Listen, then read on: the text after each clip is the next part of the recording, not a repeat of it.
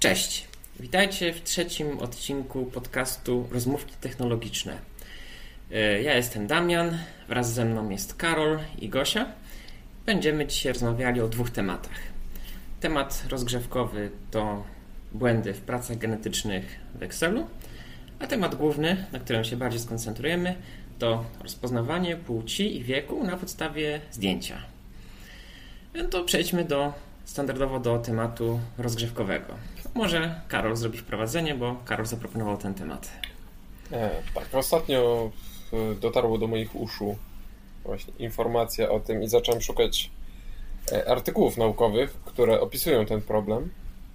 I okazało się, że w zadziwiająco dużej liczbie e, badań, a dokładnie artykułów naukowych opisujących badania genetyczne, są błędy w Excelu z, z, yy, wynikające z tego, że nazwy genów yy, są dość mocno podobne do dat. I Excel czy inne arkusze kalkulacyjne, ale tam chyba był wskazany Excel jako główny, bo w nim zwykle wykonuje się takie tabelki. E, bardzo często zamieniał nazwę genu, na przykład SEP3 na e, wartość numeryczną odpowiadającą za wrzesień, za 3 września, e, albo MAR1 jako 1 marca, gdzie pod spodem to jest zamieniane wtedy na wartość numeryczną liczoną pewnie od epocha albo coś w tym stylu. Ogólnie jakiś numerek, który nie ma żadnego sensu. I e, według e, tych badań psuło to, mówiąc krótko, statystykę. Dodatkowo zdarzały się e, inne, inne problemy, jak zamiany stringów, które miały być, które były automatycznie zamieniane na liczby zmiennoprzecinkowe. Przykładem tutaj może być jakieś 231e 13 które automatycznie było zmieniane na e, no, 2, 3, 1 razy 10 do 13 potęgi, więc. Tak. Tak. E, statystyka może się w takim wypadku dość mocno rozjechać. I zadziwiające jest, było to, że naukowcy, którzy opracowywali wyniki tych badań, nie zauważyli, że coś w ich tabelkach się mocno pozmieniało. Bo no pierwszy rzut oka dla nich to wyglądało ok. Natomiast mhm. pod spodem tam działy się cuda. Co z o tym sądzicie? Z Excelem pracuję na co dzień i wcale nie jestem zdziwiona, że takie rzeczy się dzieją. Przez 10 lat y, mojego doświadczenia pracy w korporacjach nauczyłam się zawsze wszystko sprawdzać, tak mniej więcej nawet optycznie, bo tego nie jesteśmy w stanie. Wiadomo, jeżeli mamy kilka dziesiąt, set tysięcy wierszy do sprawdzenia, to jest to troszeczkę niemożliwe, jednak tak chociaż przejechać randomowo wybierać po prostu któreś wiersze i sprawdzić, czy wszystko jest ok, to, to nikomu nie zaszkodzi. Ale do tej pory, jak używam Excela, to też potrafi robić dziwne rzeczy z datami. Nie jestem zdziwiona. I tak samo z zwykłym tekstem. Nie widzę reguł po prostu. Może to zależy od wersji Excela, ale praktycznie w każdej wersji jest troszeczkę inaczej. Mhm. Yy, no ja z kolei nie używam Excela na co dzień. Yy, śmigam na Linuxie, więc yy, dla mnie naturalnym narzędziem jest LibreOffice. Czasami, ewentualnie, jeżeli z kimś coś współdzielę, to jest to Google Docs. Yy, I faktycznie w tych narzędziach też się dzieją różne rzeczy z datami. Tam są jakieś algorytmy, które próbują odgadnąć, czy faktycznie wpisujemy jakąś treść tekstową, czy może myślimy o dacie, czy może myślimy o liczbie. I to chyba nie jest tylko przypadłość Excela. E, tak, tak sobie teraz próbuję to. No ja nie twierdzę, że to jest przypadłość tylko Excela, natomiast no, no. E, mnie przeraża to, że błędy tego typu nie są zauważone w badaniach naukowych, gdzie mhm. później analizujemy wyniki z tego i wyciągamy na, na ich e, bazie wnioski i mhm. może się okazać, że te wnioski nie mają nic wspólnego z rzeczywistością, dlatego że statystyka, która, która do tych wniosków doprowadziła, jest błędna. Pytanie, ile poprzednich badań naukowych y, została błędnie zinterpretowana? No właśnie, coś... badań, to, to badanie było retrospektywne, gdzie e, po prostu ludzie piszący ten artykuł ściągnęli sobie bardzo duże ilości e, danych, do których mieli dostęp z badań genetycznych i własnymi skryptami e, przerabiali je, żeby wyciągnąć wyciągnąć informacje o tym, czy przypadkiem nie ma tam błędów. Mówiąc krótko, konwertowali to do wartości numerycznych i sprawdzali, czy jakieś wartości nie odstają dość mocno. I znaleźli, jak dobrze rozumiem, 10% e, wszystkich e, e, arkuszy kalkulacyjnych, które sprawdzali, miały błędy, bo tam było chyba 35 tysięcy plików, plików Excela, z czego 3597 miało problemy, czy coś w tym stylu. Także mhm. to jest przerażająca liczba. No. Ja pamiętam, jak yy, studiowaliśmy, studiowałem fizykę i robiliśmy tam jakieś takie pomiary laboratoryjne, później trochę pracowałem yy, w kryptografii kwantowej. To dla nas głównym celem było, żeby te, mm, te analizy, które przeprowadzamy, żeby one były poprawne Natomiast zupełnie ignorowaliśmy temat y, reprodukowalności tych analiz. Więc mieliśmy jakieś dane i dbaliśmy o to, żeby logika była y, jak najbardziej poprawna, no i żeby to zgadzało się z, mniej więcej z tym, czego oczekujemy. Jeżeli się pojawia wartość tysiące razy większa, no to prawdopodobnie mamy gdzieś jakiś błąd i trzeba sprawdzić to dwa razy. Natomiast jeżeli coś wpada w widełki, których się spodziewamy, no to to mniej więcej było akceptowalne i żeśmy przechodzili do jakiegoś ubierania to w słowa. Natomiast gdy zaczynałem się zajmować y, analizą danych y, właśnie w kontekście uczenia maszynowego i, i data science, to jeden z tematów, który tam bardzo mocno jest akcentowany, jest reprodukowalność y, analizy. Czyli chodzi o to, żeby stworzyć taką analizę, no i wynikowo z tej analizy publikację, żeby każda dowolna osoba mogła ją wziąć, przerobić i uzyskać dokładnie taki sam wynik.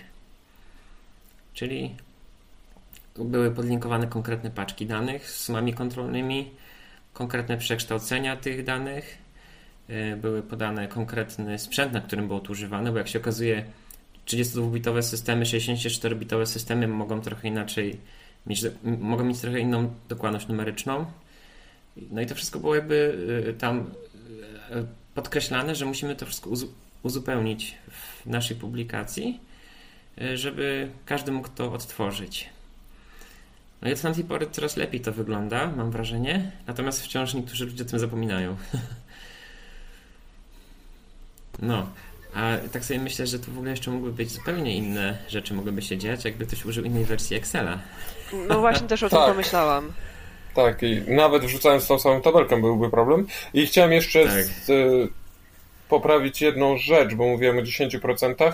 Artykuł stwierdza, że znaleźli problemy w 19,6% plików, które hmm. były dołączone do publikowanych, do publikowanych badań z biologii molekularnej i badań na DNA. Także. No to faktycznie cała analiza jest do kosza, faktycznie. Także jedna piąta z badań wypada. ma problem. Czy cała analiza? No, niekoniecznie te wnioski są oczywiście błędne, natomiast e. No to wskazuje na dość duży problem. Inną sprawą jest to, że w, ogólnie w badaniach medycznych jest dość duży problem ze statystyką, bo bardzo rzadko się zdarza, że naukowcy, którzy robią samo badanie, wiedzą coś o statystyce, a osoby, które robią statystykę do tego badania, wiedzą coś o samym badaniu. Często jest tak, że albo znajomość statystyki jest pobieżna i ludzie używają bardzo prostych schematów, które, które znają, albo osoby, które opracowują to statystycznie, są całkowicie oderwani od grupy badawczej i nie hmm. są w stanie zrozumieć celu albo działania badania i po prostu dostają czy, czyste cyferki, przerabiają i zwracają. I często jest tak, że na przykład dobór grup, który w statystyce ma znaczenie, nie jest dokonywany poprawnie i przez to wnioski są wyciągane błędne. Także no, no To, że badanie zostało zrobione, że wnioski zostały wyciągnięte, zostało to w, opublikowane w jakimś nawet poczytnym czasopiśmie, wcale nie oznacza, że wnioski, które tam są, w rzeczywistości mają podstawę. No. Musimy też pamiętać o tym, że Excel ma niski próg wejścia, że yy, często gdybyśmy chcieli pracować z danymi, chcielibyśmy używać biblioteki Pandas albo Era, ktoś musiałby się nauczyć języka programowania. Natomiast yy, nauczyć się obsługi arkusza kalkulacyjnego, no to to jest tak naprawdę 15 minut, jak kolega ci pokaże, który siedzi biurko obok. Tak, i większość naukowców już ma tą przynajmniej podstawową wiedzę po studiach czy po latach pracy w, w zawodzie, ale to jest właśnie wiedza podstawowa. No, więc tutaj jest ta pokusa, żeby używać Excela. No a Excel właśnie tak jak mówisz, no, ma różne funkcje, które próbują, znaczy wszystkie te arkusze kalkulacyjne mają różne funkcje, które próbują odgadywać, czego tak naprawdę chciałeś. A w takim bardziej klasycznym, programistycznym podejściu jednak więcej rzeczy trzeba wyraźnie napisać. Yy, więcej rzeczy musi być wyraźnie ustawione poprzez jakieś parametry bądź yy, poprzez strukturę kodu. No, no i też właśnie reprodukowalność. Tutaj masz i, i w Erze i w Pythonie no, generalnie możesz. Nie, no w Excelu w sumie też to akurat nie ma, nie ma dużego znaczenia, bo Excel też w sumie ma tam pod spodem silnik y, Visual Basic y, czy coś takiego i to wszystko też tam się przelicza. Możesz zawsze sobie przeliczyć od początku wszystko prawdopodobnie. Więc to akurat to narzędzie nie jest jakoś strasznie gorsze niż narzędzia programistyczne. No, ale właśnie te, te domyślne opcje są trochę niebezpieczne. Ja nie przepadam, kiedy system, czy w ogóle jakikolwiek program stara się być mądrzejszy ode mnie i chce wiedzieć lepiej, faktycznie wie lepiej, co ja miałam na myśli wpisując te dane. To jest zawsze irytujące. Kiedy przechodziłam z XPK na wyższe systemy operacyjne, to właśnie miałam takie wrażenie, że w XPK zawsze mogłem dostać się do wszystkich ustawień administratora bez większego problemu, a już po prostu w innych systemach, w kolejnych, oczywiście Microsoftu, to znaleźć cokolwiek, to trzeba było się nagimnastykować. No. No ale tak, tak, no właśnie to, to jest istotne. Yy, no, także jak kiedyś w przyszłości ktoś yy, z Was, drodzy słuchacze, będziecie robili badania naukowe, to zastanówcie się nad elementem reprodukowalności. Tak, żeby każdy yy, z, z ludzi mógł w zasadzie wziąć paczkę z danymi, narzędzia, których używaliście i uzyskać dokładnie ten sam wynik. I jeżeli będzie mógł przejść przez reprodukowalność, to będzie też widział wszystkie elementy tej analizy i być może wtedy właśnie wyłapie ten błąd, który ty przeoczyłeś. Natomiast jeżeli nie ma reprodukowalności, no to praktycznie nie ma szans na wyłapanie w ogóle błędu. Tak. Jest raczej przy, przypadkowy, e, przy, przy, e, szansa po prostu, że się przypadkowo gdzieś zamknie i się uzyska te, jakąś informację dodatkową. Hmm. Czy mamy coś jeszcze w tym temacie do dodania? Chyba chwilowo wyczerpaliśmy temat. No dobra, to był nasz temat rozgrzewkowy.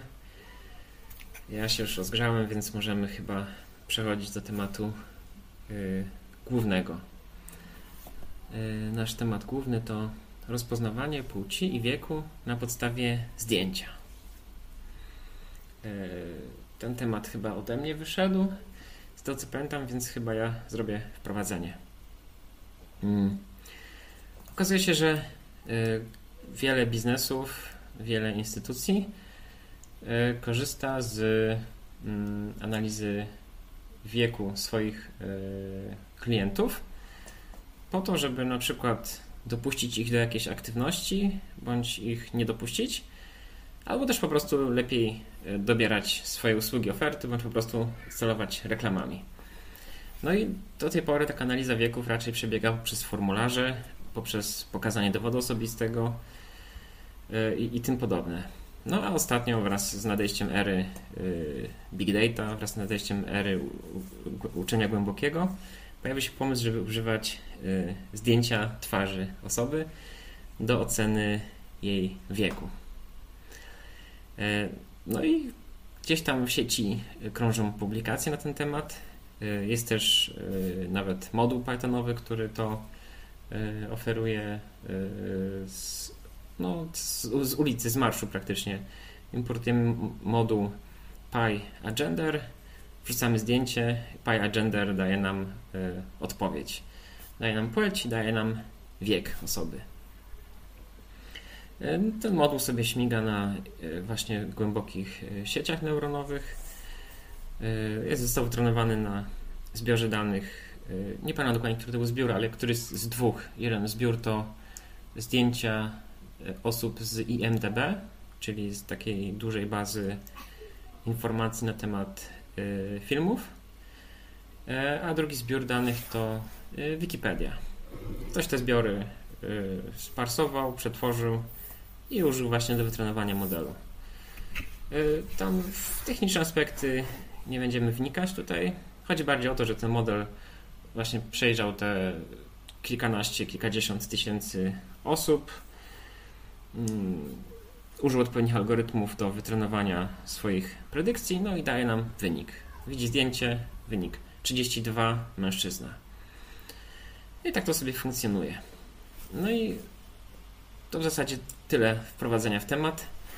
Możemy sobie teraz porozmawiać mm, na temat y, potencjalnego ryzyka, potencjalnych konsekwencji wprowadzenia takich rozwiązań, no i sposobów na przykład, jak to oszukiwać i w zasadzie na temat wszystkiego, co nam przyjdzie do głowy. Więc co wy na to?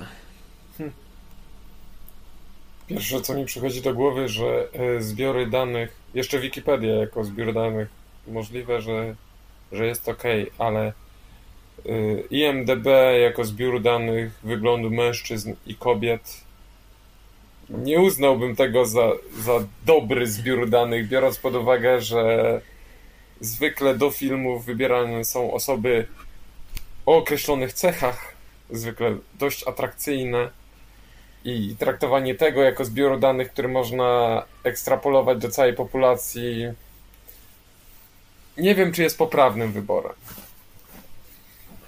Mhm. Także. Mm, znaczy, te zbiory występują w tych publikacjach, które zostały y, w tym kontekście stworzone. No i to są faktycznie takie zbiory zabawkowe, mm, bo y, jest tam mała reprezentacja osób nieletnich na przykład. Nie ma tam dzieci. Jest też stosunkowo mała reprezentacja osób bardzo starych. Natomiast te zbiory właśnie koncentrują się na osobach gdzieś pomiędzy 20 a 50 rokiem życia. No i to też na ogół są osoby, które są y, zadbane, tak. które są ładne. Więc faktycznie tutaj y, sensowność tych zbiorów jest raczej dyskusyjna. Natomiast one są bardzo tanie w, jakby w uzyskaniu, bo po prostu na własne potrzeby możesz nawet samemu przejść przez skryptami automatycznymi, przejść przez IMDB albo przez Wikipedię no tak. i nazbierać sobie takich zdjęć. Y, także jeżeli chodzi o taki jakby próg wejścia w ten temat, no to one są takimi startowymi zbiorami. Natomiast nic nie szkodzi na przeszkodzie, nic nie stoi na przeszkodzie, żeby sobie zorganizować faktyczne, e, poprawne zbiory danych albo je kupić. Natomiast one nie są tak, nie, nie, nie śmigają sobie te zbiory raczej w internecie zbyt, yy, zbyt publicznie. Więc musimy zgadywać, jaki jest koszt takiego zbioru na przykład. Nie mam takiej informacji, ale myślę, że dla niektórych yy, korporacji, dla niektórych rządów to, to jest tyle, co oni wydają na przykład na utrzymanie klimatyzacji przez jeden dzień w swoich centrach danych, nie? To jest możliwe. No, więc... Poza tym, jeśli to jest rząd, to podejrzewam, że ma dostęp do zbioru y, swych obywateli w postaci jakichś dokumentów, czy to paszporty, mhm. czy dowody osobiste. I Myślę, że prawnie nic nie stoi na przeszkodzie, żeby zapuścić swoje głębokie algorytmy na tym. No, I no. wtedy mają zbiór idealnie obrazujący populację, która w określonym kraju żyje, więc to, to może być nawet lepsze. No, no. No, ale słuszna uwaga, właśnie te, te dwa zbiory danych to raczej mm, zabawka do, do badań. Tak, tak. Szczególnie, że wśród aktorów i, i osób zajmujących się show biznesem często jest mhm, nie wiem, czy nazwać to opóźnianiem wieku, ale e, za wszelką cenę powodowanie, żeby wyglądać na młodszego niż się jest w rzeczywistości. Także... No, klasycznym e, klasycznym przypadkiem, który ja lubię jest Sandra Bullock i Tom Cruise. Oni obydwaj mają powyżej pięćdziesiątki, a nie wyglądają. Trzymają się na poziomie 35. Tak, tak, tak. No. When you reach highest level, you stop leveling. No. No i teraz ten. Keanu Reeves, nie? Keanu Reeves jest oczywistym przy, przykładem jego tutaj. To, jego to odnajdują na, jego to odnajdują na obrazach z XVII wieku, więc tak jest. powiedz tam się, co tam się dzieje. Ale to tak myślę sobie. Mam w sumie takie, takie dwie, dwie ciekawe rzeczy. Pierwsza rzecz jest taka, jak się, jak do tego projektu mm, czy zastanawialiście się nad tym, jak bardzo makijaż może zmienić e, w tym momencie wyniki? Ponieważ. Ponieważ widziałam nawet, ja nie mówię o takim bardzo specjalistycznym makijażu, albo na przykład nawet Mm, nie wiem, dokładania sobie po prostu na przykład y, sztucznych mięśni na twarzy albo dodatkowo zmiany modelowania, tylko chodzi o to, że nawet mając zwykłe kosmetyki możemy nałożyć taką warstwę na siebie, że możemy sobie zmienić swój kształt nosa, możemy zmienić całkowicie kształt policzków, można wycieniować e, kości policzkowe tutaj, gdzie na zdjęciu, albo po prostu ten praktycznie przy, przy, przy, na kamerze nie będzie widoczne, że to jest tylko wycieniowanie, tylko że to jest ten. Nie, nie wiem, jakoś, jakoś to sprawdzaliście z makijażami różnymi? Czy można na przykład ucharakteryzować y, kobietę na mężczyznę, mężczyznę na kobietę? Y, mm, ja osobiście takiego czegoś nie sprawdzałem. Natomiast to jest y, przypadek, który raczej e, bezdyskusyjnie jest e, poprawnym problemem. E, to, to, to, to, to działa właśnie w taki sposób, że mm, te algorytmy wyłapują jakieś punkty charakterystyczne na naszych twarzach i one będą, to co widzą, tak będą oceniać. Na przykład broda. Tak, tak. Broda akurat tam była czynnikiem, który zwiększał, która zwiększała wiek. Trochę jest uzasadnione, no bo trudno raczej spotkać 12-latka z brodą 4-centymetrową, e, mhm. czy nawet więcej. Więc tutaj akurat y, ma trochę to sensu. Rzadko spotyka Natomiast... też kobiety z brodą. o, no, ma to też jeszcze większy sens. Natomiast tutaj raczej y, myślę, że musimy celować w, w dokładność y, ludzką, ludzkie oceny. Czyli jeżeli ktoś ma 40 lat, chce wyglądać jak na 20 lat z twarzy i ludzie oceniają, że ona wygląda, ta osoba wygląda na 20 lat, no to te algorytmy dokładnie ocenią to na 20 lat. Tutaj akurat będziemy mieli tą, tą samą sytuację, bo bazujemy tylko i wyłącznie na, na tych danych, y, pod które ta osoba jakby zoptymalizowała swoje działania.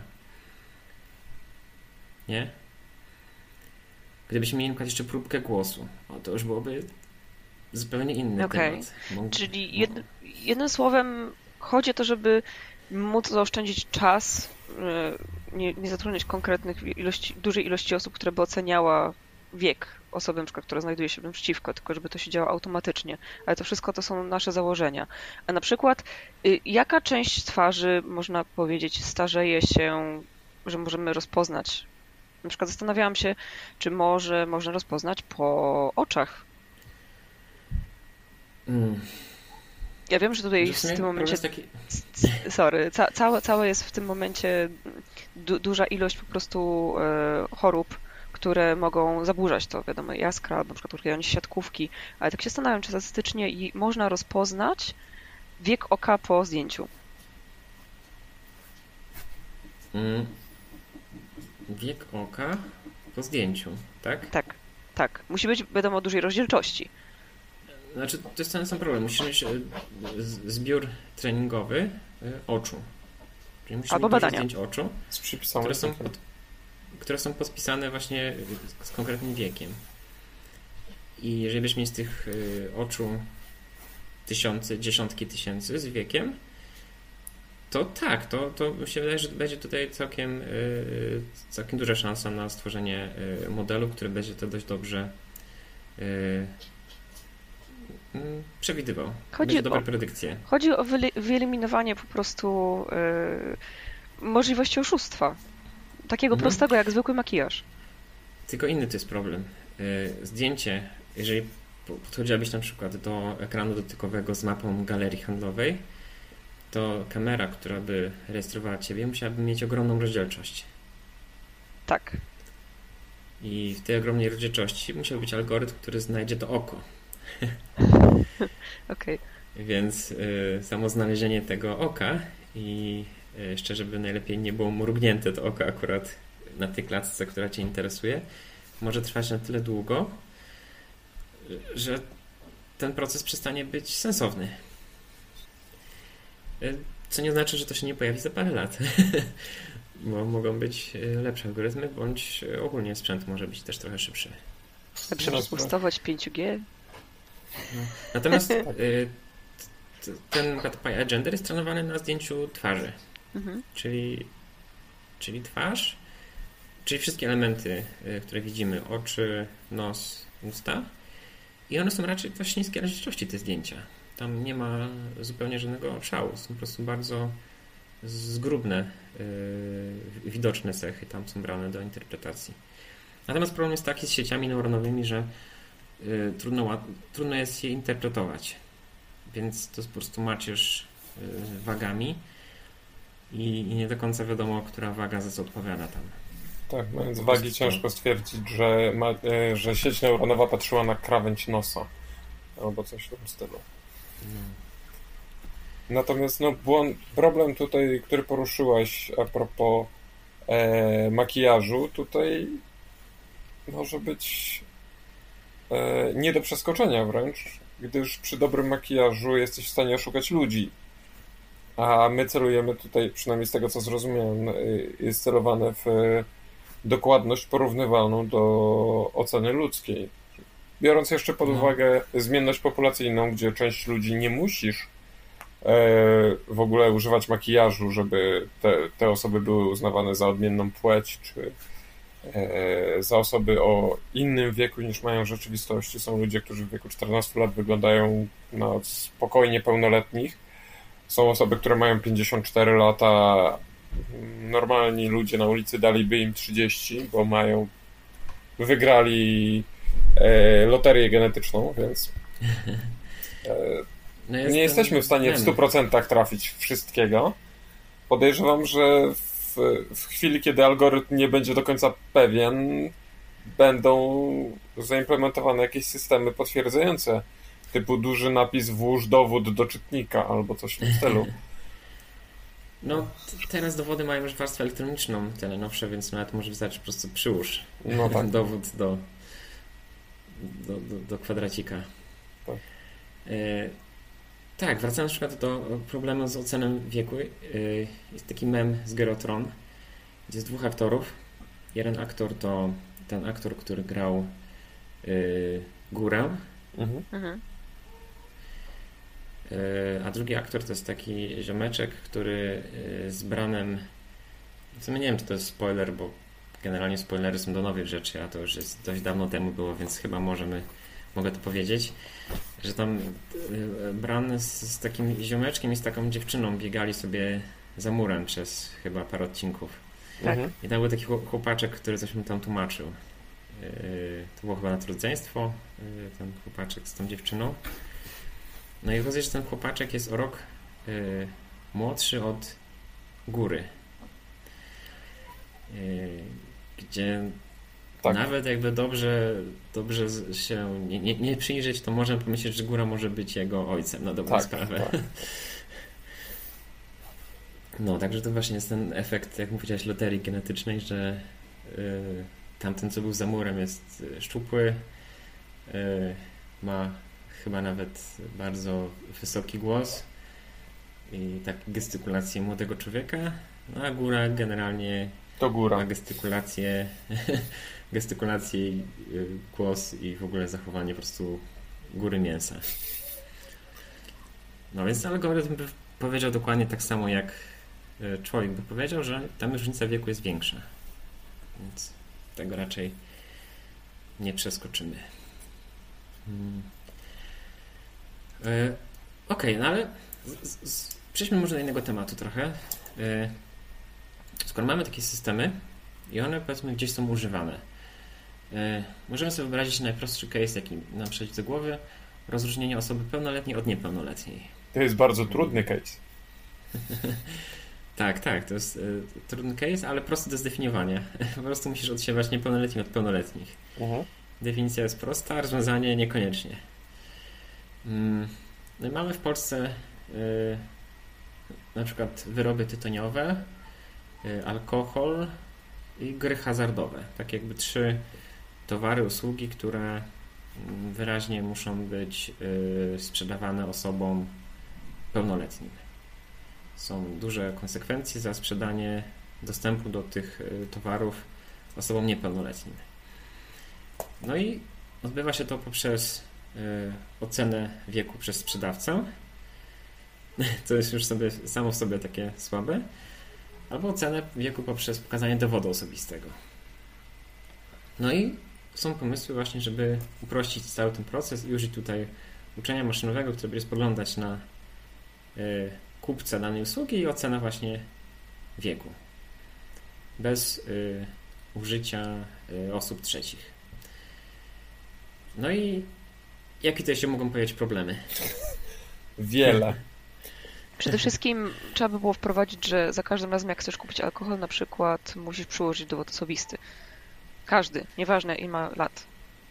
A to nic nie da. Dzieci będą kradły dowody osobiste od rodziców albo pożyczały No ale w chwilowo. tym momencie plus kamera oczywiście, plus kamera, która jest skierowana na Natomiast tutaj, tutaj jest e, dobrym pomysłem e, porównywanie zdjęcia z dowodu z osobą, która jest e, przed kamerą. To w takim wypadku jak Nie najbardziej. musi być. Za- Zakładamy, że już mamy tą bazę zdjęć dowodów osobistych, która jest w tym głównym systemie. Więc jednym słowem, jeżeli będzie jakiekolwiek rozjechanie względem dowodu osobistego a kamerki, tak, to Mhm. mówisz, Damian, że już, niektórzy, już, są, już są dowody elektroniczne, w sensie, że jest zaczipowany, nie? Mo- Mhm. Mogą tam być jakieś po prostu informacje takie, jakieś nie publikowanie. zdjęcie. No zdjęcie na przykład. No i jeżeli będzie jakiekolwiek rozjechanie, to w tym momencie musi być jeszcze zweryfikowane przez na przykład kasjera dodatkowo.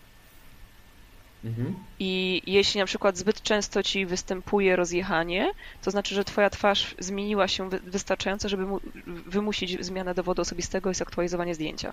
Oj, nie. No dlaczego? Bo ja nie chcę zmieniać tak często, jak mi się mi broda urośnie. No dobra, nie chodzi o... Nie, do brodę trzeba będzie w tym momencie, bo to są jakieś rzeczy takie usuwalne, nie?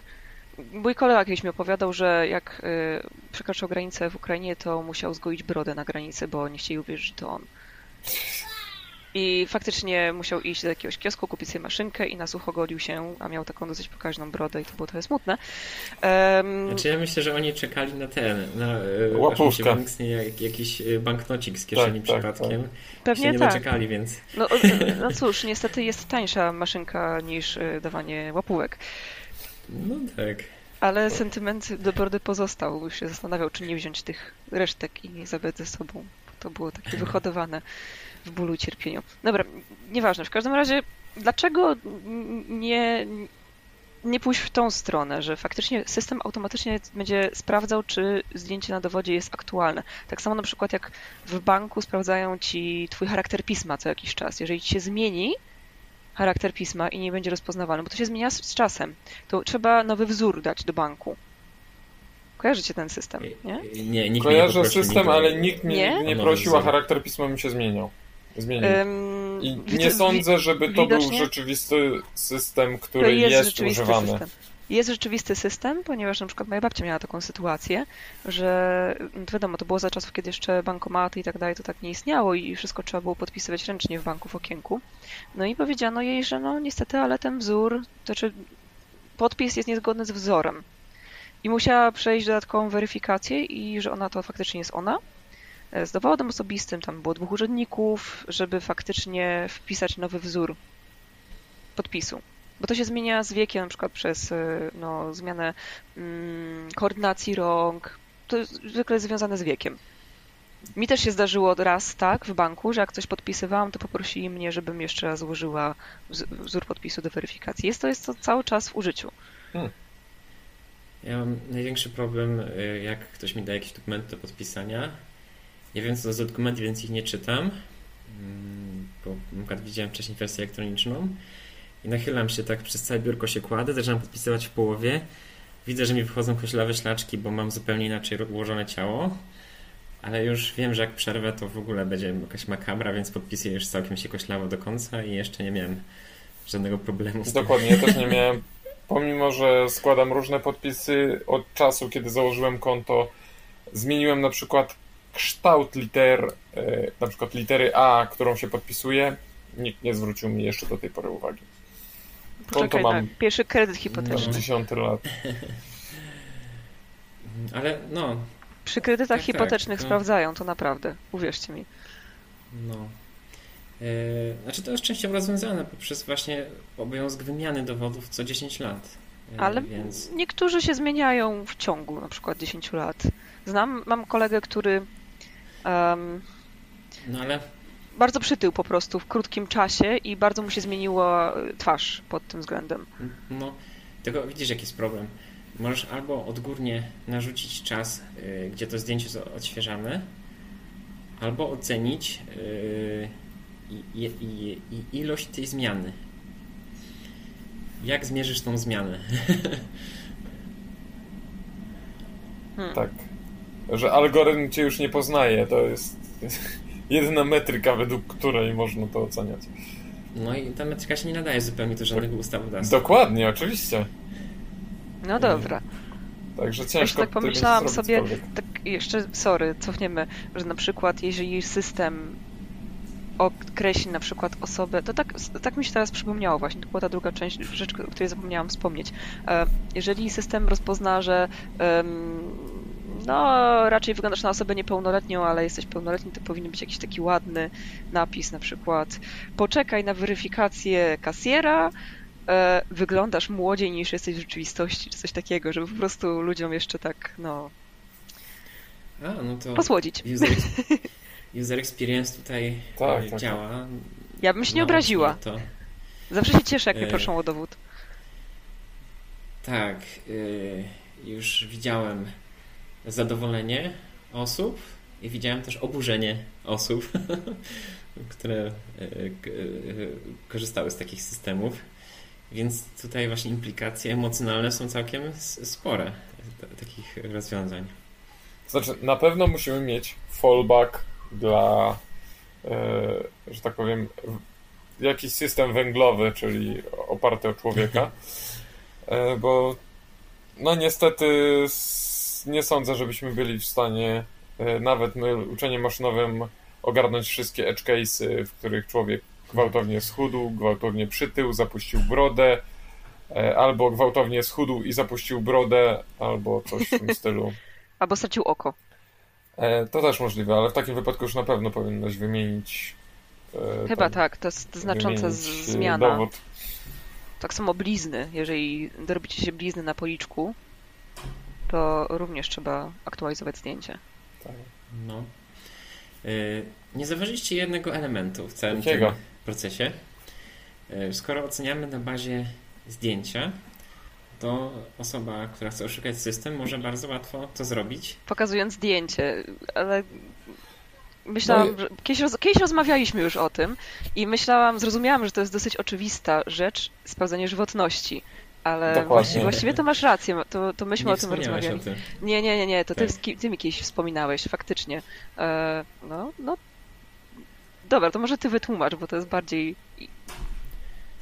Yy, znaczy idea jest yy, no taka, że skoro korzystamy z pojedynczych zdjęć bądź klatek nagrania, yy, to możemy podstawić yy, zdjęcie wyświetlone na telefonie bądź yy, wydrukowane zdjęcie na kartce papieru bądź nawet jakąś taką nieudolną albo nawet całkiem udolną maskę I z racji tego, że zdjęcie jest obiektem dwuwymiarowym, które w ogóle się w czasie nie zmienia, no to ten algorytm weźmie tą twarz, o tu mam twarz, wykryje tą twarz, no i sobie przeanalizuje tą twarz. Więc zrobi dokładnie to, co miał zrobić, oceni wiek, ale on nie oceni wiek osoby, tylko oceni wiek tego, tej twarzy, którą zobaczył. Więc w całym tym procesie trzeba dołożyć jeszcze jeden element, yy, powinno się dokładać jeszcze jeden element, który weryfikuje, yy, czy osoba, która yy, jest obecna przed kamerą, jest y, żywą osobą. Znaczy może nie tyle żywą, co, co jest y, faktyczną osobą. Po prostu żywotność. W sumie nie, nie sprawdzamy tutaj oznak życia, tylko żywotność. Mm. No i tutaj się pojawia całkiem fajna, y, fajne pole do popisu, bo y, są grupy badawcze, które specjalizują się w atakach na tego typu systemy żywotności. I najmniej kilka rodzajów ataków, właśnie poprzez używanie te telefonów, y, wydruków, manipulacji światłem, tworzenie masek y, realistycznych. Y, co tam jeszcze było? W ogóle wstawianie obiektów, które dla nas nic nie oznaczają, natomiast y, ogłupiają algorytmy. Mm, nie wiem, czy kojarzycie tą ideę.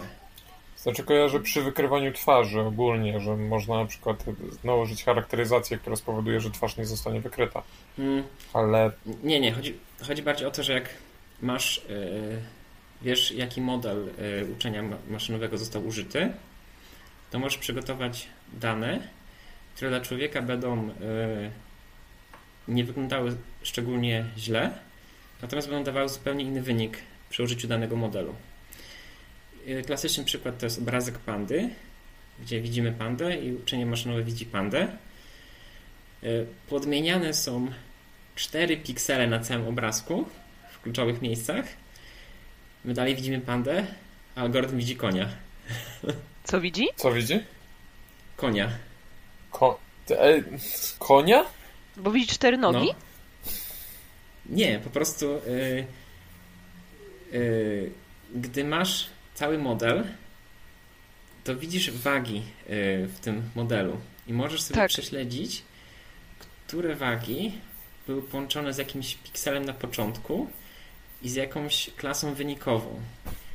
I jak znajdziesz ten minimalny, y, minimalny wystarczający zbiór tych, y, tych, tych wag, które pozwalają ci od konia dokonać modyfikacji tak tych pikseli, żeby algorytm myślał, że to jest koń, to podmieniasz tę minimalną ilość pikseli i algorytm i te piksele idealnie wchodzą w algorytm, idealnie się aktywują neurony w sieci wynik masz jednoznaczny, że to jest koń, ale człowieka to jest wciąż panda. Właściwie myślałam o czymś takim, jeżeli mamy też właśnie jakiś algorytm i wystarczy, że pokażemy w ogóle zbiór jakichś pojedynczych właśnie pikseli, które w ogóle nie mają sensu dla nas, bo nic to nie znaczy, ale on też to może zdefiniować w tym momencie jako coś konkretnego. No, no tak to działa, więc te algorytmy sobie jakby grupują te piksele w jakieś tam abstrakcje. My te abstrakcje możemy podglądać, one nas są bezsensowne, ale one się tam pojawiają często po prostu. Yy na poszczególnych obserwacjach, się powtarzają te obserwacje, y, te, te, te zbiory cech. Śmiesznie by było, gdyby wziąć na przykład kartkę, narysować taką buzię, w sensie krągło ten, oczka, nosek i dać do rozpoznawania i wyszło, że masz 75 lat. Nie, nie, to właśnie wygląda w drugą stronę. Wiem. Y, widziałem y, demo systemu, który rozpoznaje obiekty na streamie wideo dajesz mu stream wideo, on tam zaznacza samochód, rower, człowiek, yy, drzewo.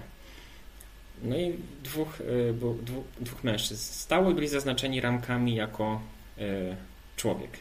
Jeden i drugi. Z racji tego, że oni znali ten model, znali tę sieć neuronową, wytworzyli sobie wydruk na kartce A4 jakichś przypadkowych kwadracików, jakieś tam taką maziajkę przypadkową. I gdy sobie stał człowiek, który był zaznaczany bardzo dokładnie jako człowiek, pokazywał tą kartkę na wysokości klatki piersiowej, to znikał dla algorytmu. Hmm. Ja widzę Algorytm całe duże pole do popisu odzieży i w ogóle wszystkiego. Tak. Tak, tak, ale tak. to jest dokładnie to, o czym mówiłem wcześniej, że rysując określoną linię na twarzy, automatycznie e, tam grupa badawcza była w stanie wszystkie systemy wykrywania twarzy podobne do chińskiego Wielkiego Brata oszukiwać, że twarzy na tym zdjęciu nie ma, więc w ogóle człowieka nie ma, więc po, na No, co ty w ogóle patrzysz? Więc, więc tutaj możesz po prostu nawet, nawet mieć na, na bluzce jakiś y, przy, w okolicach szyi narysowany jakiś wzór, y, niby dekoracja bluzki. Brosza. Podchodzisz do, podchodzisz do automatu. y, no i automat stwierdza, o tutaj 25 lat, nie? Mhm. Buch, Później 70. okazuje się, że to, że to był nastolatek. Osoba y, żywa patrzy na to zdjęcie, no i widzi nastolatka, widzi 25 lat i nie ma żadnego pojęcia skąd to się wzięło. Tak. System nie działa. Tak, a to prosta przypinka kupiona na Allegro za 3,50. Na przykład. No. Oczywiście, jak się taki system zdebaguje i, i zobaczy się, który element to wykryty jako twarz, no to będzie widać, że to jest ta przypinka. Ale na pierwszy rzut oka to nie ma żadnej sprzeczności. Hmm. No więc wypadałoby zmusić tą przypinkę, żeby na przykład zamrugała oczami. O, to mrugające oczami przypinki to nie jest problem. No, ale chodzi mi o różne właśnie pomysły na sprawdzenie tej żywotności, czyli yy, teraz widziałem yy, całkiem nowym pomysłem jest sprawdzanie żywotności wykorzystywaniem e, kamer w telefonie, tych telefonach, które ma więcej niż dwie kamery z przodu. Mhm. Tak jest. A w sumie nawet może z jednej nawet co bangla. Chyba z dwóch, bo to prostu- chodzi o model 3D, że jak- jest przesunięty już względem Tak. siebie. Gosiu, a co za problem wymusić przesunięcie, lekkie Tak. przesunięcie telefonu na jednej kamerze? No To robisz- dlaczego nie, nie zapytamy po prostu o obrócenie twarzy w jedną, No, drugą stronę, wyjdzie. góra i dół? To jest intuicyjnie jest z telefonem poruszyć. Okej. Yy, Bo jak masz komunikat porusz głową w lewą stronę, to zastanawiasz się, czy w lewą stronę telefonu, czy w lewą stronę twoją. To od razu testy na inteligencję e, będą. Czy masz To nie jest głową, czy inteligencja. Odwrócić głowę? Czy masz w ogóle pod kątem to zrobić? E, Jak już to robisz, to zerkasz teraz na telefon, czy tam jest inny komunikat już, czy jeszcze nie. Więc to generalnie jest bardzo męczące y, y, dla, dla osób, które z tego korzystają. Natomiast y, potrząśnij telefonem, nie? Przesuń telefon w lewo, przesuwasz telefon w lewo i cześć. No, także dużo No, taki pole do popisu tutaj Infokiosk jest. trochę ciężej jednak przesunąć. No ale możesz zamontować dwie kamery na rogach ekranu i automatycznie będzie to robione. Bez potrzeby przesuwania. No. no, natomiast to jest duże, duże pole do popisu. E, No i wiadomo, też e, aż samo się prosi o to, żeby e, oprócz oceny wieku i oprócz oceny płci dołożyć do tego rozpoznawanie, identyfikację osób. To też jest temat. I wchodzimy właśnie w systemy chińskie. A ten człowiek kupił 67 paczek papierosów, więc podniesiemy mu ubezpieczenie zdrowotne o tyle i tyle. A tak jeszcze myślę sobie, jeżeli mamy na przykład bliźniaka, także bliźniaka, nie bliźniaka, to się nazywa sobowtór, ponieważ y, mamy tak dużo ludzi na świecie, że na bank istnieją nasi sobowtórzy, sobowtórowie? No, ja widziałem kiedyś nad jednego swojego. Tak? Tak? No, Trzeba było zabić Byłem na- Der, Derken- Byłem na wycieczce. Byłem na wycieczce i widzieliśmy drugą wycieczkę. I tam była taka moja wersja sprzed dwóch lat. Może jednak Wow. znalazłeś e, możliwość e, podróżowania w czasie w przyszłości. No i tak bym ją wykorzystał. w taki, taki. Żeby cię denerwować i obserwować No. w kilku Ale miejscach. mówiąc najśmieszniejsze jest to, że to było dość creepy, bo ta osoba nawet ubierała się podobnie jak ja i miała ruchy podobne do mnie. Więc Okej. to było zdecydowanie creepy. Ale na Okej. szczęście widzieliśmy, widziałem tą osobę tak z 300 metrów, nie bliżej, więc nie- doszło do rozrywania czasu przestrzeni. To dobrze. Ale to wracając do twojego wątku, y, tak, są y, podobne osoby i nawet chyba nie trzeba, nawet to chyba nie jest y, tak bardzo nieprawdopodobne. Nie? Często dzieci i rodzice są bardzo podobni do siebie, więc. Szczególnie jak masz No. dowód. A co z bliźniakami? z dowodem. A co ma być z bliźniakami? Nie ma problemów z rozpoznaniem płci i wieku bliźniaków Nie. jednojajowych. Owszem, Jeśli ale może być jednego, problem. to... Może być problem z kredytami w tym momencie. Mamy, mamy case chyba ongoing, cały czas mamy sprawę, która się toczy. Yy, bliźniaków, z których jeden zabił osobę prowadząc samochód. Obydwoje byli pod wpływem alkoholu i nie chcą yy, powiedzieć, który z nich prowadził. O, Tak. grubo. I państw, i prawo polskie jest w kropce. Sprawa jest nierozwiązywalna. Ponieważ nie mogą skazać. Jest Niewinnej sprawca, osoby. Jest, jest sprawca, jest świadek, jest ofiara i nie da się rozwiązać tej zagadki. Bo nawet jeżeli założą, że i tak obie osoby prowadziły alkohol, to tej drugiej też nie mogą skazać. Gdyby chcieli skazać obydwoje, nie? No, Bo nie niewinna ma osoba nie może przepisu, siedzieć w więzieniu. No. Także case bliźniaków mi się wydaje, że gdzieś indziej trzeba rozwiązać najpierw. Chip, chip, chipami tak, tak. szczepionymi elektronicznie. Gosia, proszę, nie pracuj dla rządu nigdy. Y, Natomiast y, mamy system odblokowywania iPhone'a y, poprzez twarz. Y, Nie? Który średnio działa w Chinach. Mm, Okazuje się, że nie tylko w Chinach, bo e, mam, znam, znam osobę, której, która ma, ta osoba ma dwie córki. E, Różnica wieku między córkami jest dwa lata. E, Kupił starszej córce telefon. Ona się bardzo z tego telefonu cieszyła. Ustawiała sobie odblokowywanie twarzą. Przyszła młodsza córka, odblokowała jej telefon swoją twarzą. Ups. Ups. I tej starszej córce już się przestało to podobać. No. No więc. Faktem jest, że chyba w tym filmiku, o którym mówimy o Chinach, to tam chyba były dwie osoby, które nie były ze sobą w żaden sposób e, Spokrewnione. Spokrewnione. Tutaj e, pokrewieństwo jest e, oczywiste, więc jest to trochę inny case. Natomiast no nie zadziałało. No nadal, nadal. No, więc takie systemy są problematyczne. E, Gdzieś ktoś, ktoś kiedyś pokazywał system w Chinach, gdzie na lotnisku mm, możesz podejść do infokiosku właśnie.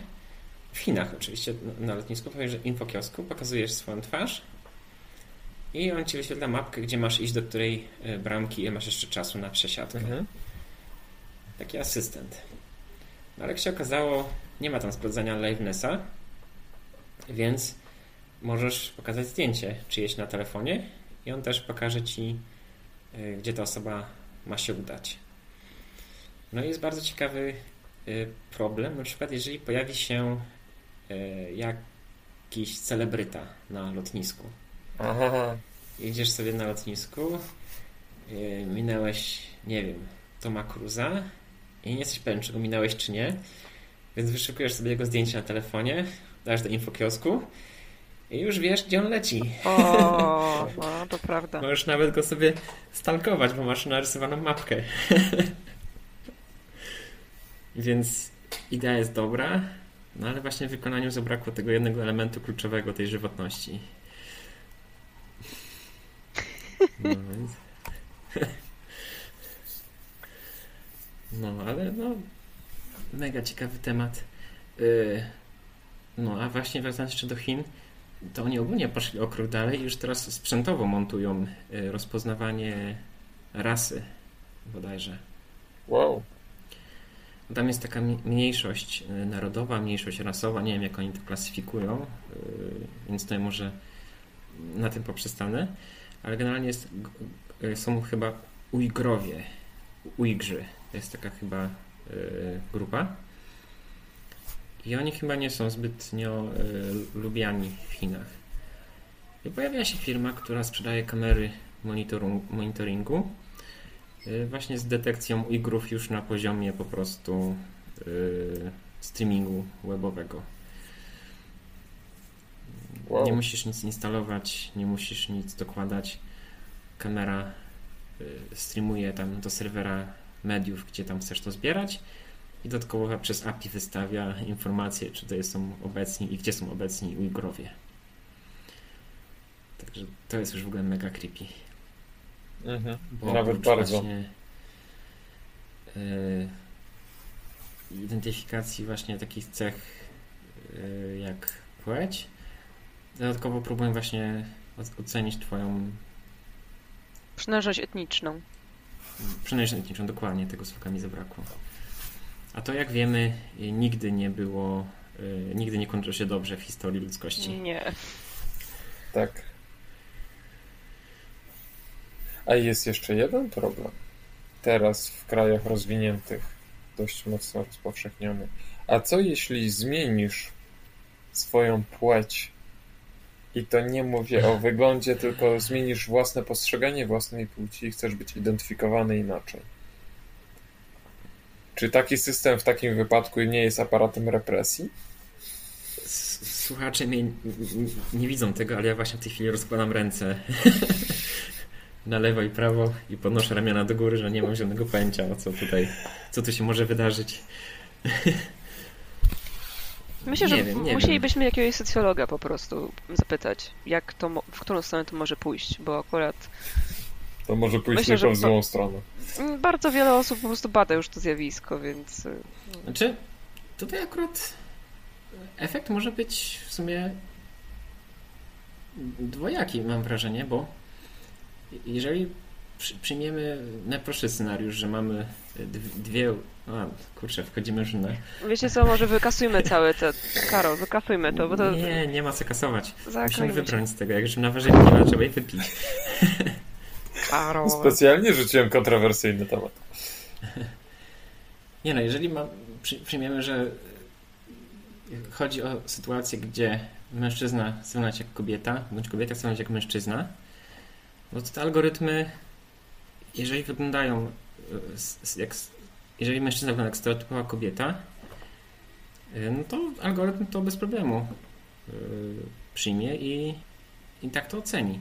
Więc tutaj akurat może być całkiem duży satysfa- efekt satysfakcji wśród tych osób bo nikt nie będzie patrzył na twój status prawny, nikt nie będzie patrzył na to, jakiej masz imię, tylko po prostu wyglądasz jak kobieta, więc ja przyjmuję, że jesteś kobietą.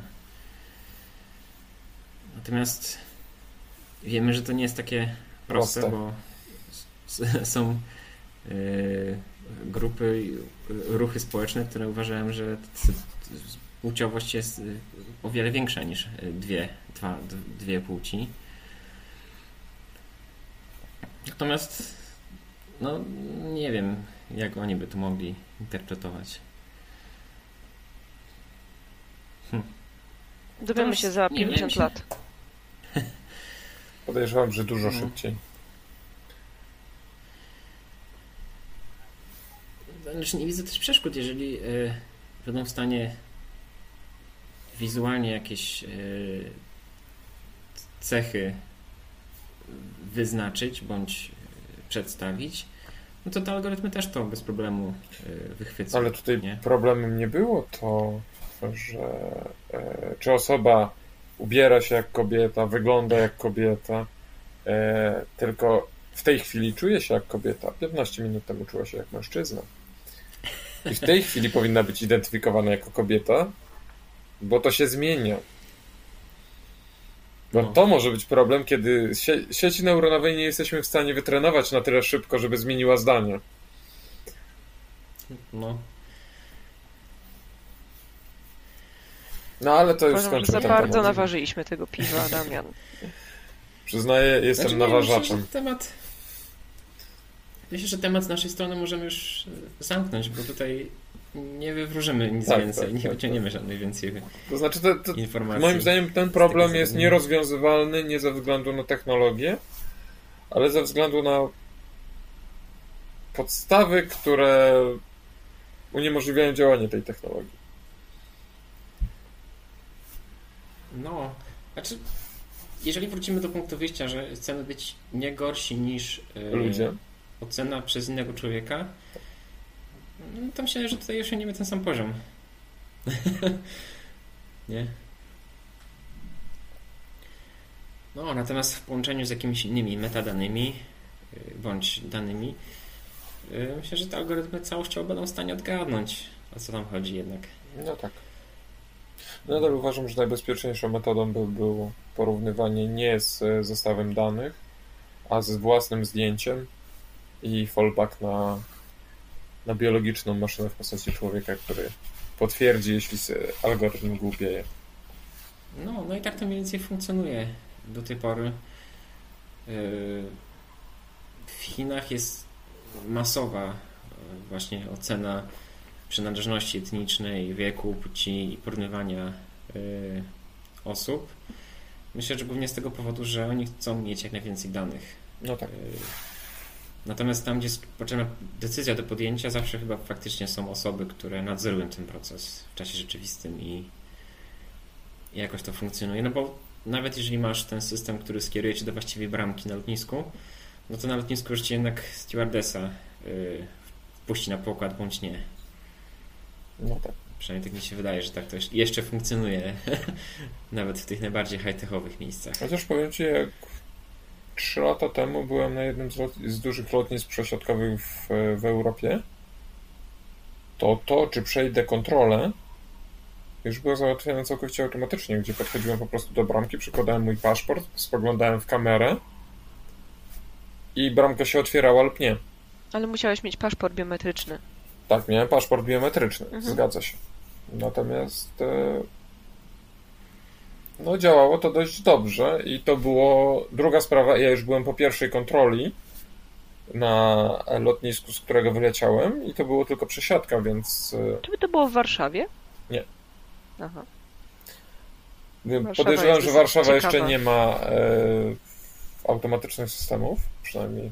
Mają, mają. Mają już? Mają. Tylko raczej chodzi o to, że też miałam przesiadkę z Rumunii ostatnio. Z Rumunii wracałam do Wrocławia i przesiadka była w Warszawie i mimo, że przyszłam jedną kontrolę security, musiałam przejść drugą kontrolę security i to, co kupiliśmy na Bezcłowej w Rumunii, musieliśmy wyrzucić. A to smutek. No. Hmm. To jest Warszawa. Hmm. Wodę musieliśmy wyrzucić po prostu. A, to mniejszy smutek. No ale mimo wszystko. No tak. No, także. No i ten temat będzie powracał. Ten temat będzie powracał. Yy... No i generalnie idea jest chyba taka, że wszyscy muszą być świadomi yy, ryzyka, jakie się z tym wiąże. I uczyć się charakteryzować, żeby kamery nas nie rozpoznawały. Te piksele no. na szyi, można sobie zrobić tatuaż. Tak, tak. Jestem koniem. No, na dobrą sprawę to bym wcale się nie zdziwił, gdyby nie powstawały na przykład drukarki tatuaży z henny, po prostu, że przykładasz do już są. twarzy, ona cię tutaj smyrnie cztery razy i masz już... E, tak, tak, plus trzy lata i zmiana płci. No. I oczywiście ktoś stworzy model, który to To się będzie rozwijać, algorytmy. Ściągniesz, ty sobie ściągniesz update na nowy tatuaż po prostu z henny. A z drugiej strony, dlaczego nie, nie iść po prostu całkowicie i każdy człowiek ma mieć schenny wytatuowany QR code, który oznacza ja, jaki ma wiek, albo chociaż PESEL, a w bazach danych już sobie PESEL sprawdzimy i tyle. A na, a na chipy się krzywiłeś z mojej strony, a już chcesz mieć tatuaże z kodem QR. Ale schenny. Ale schenny, spokojnie, da się, da się to jakoś zetrzeć. No. Trwałość to domyślnie ma chyba do miesiąca. Mm. Zależy jak szorujesz. Spada, pewnie czytelność spada po tygodniu domyślnie, więc to już jest taki w sumie kompromis nawet. Tak. I idę kupić fajki, czekaj.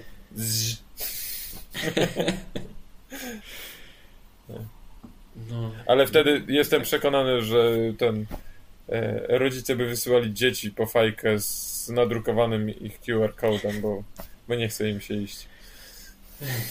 No, moja, no, to, moja mama no. chodziła rodzicem po papierosy do kiosku, ale to było kiedy?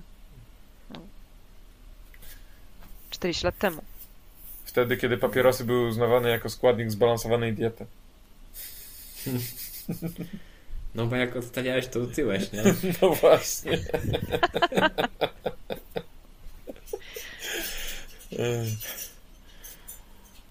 no.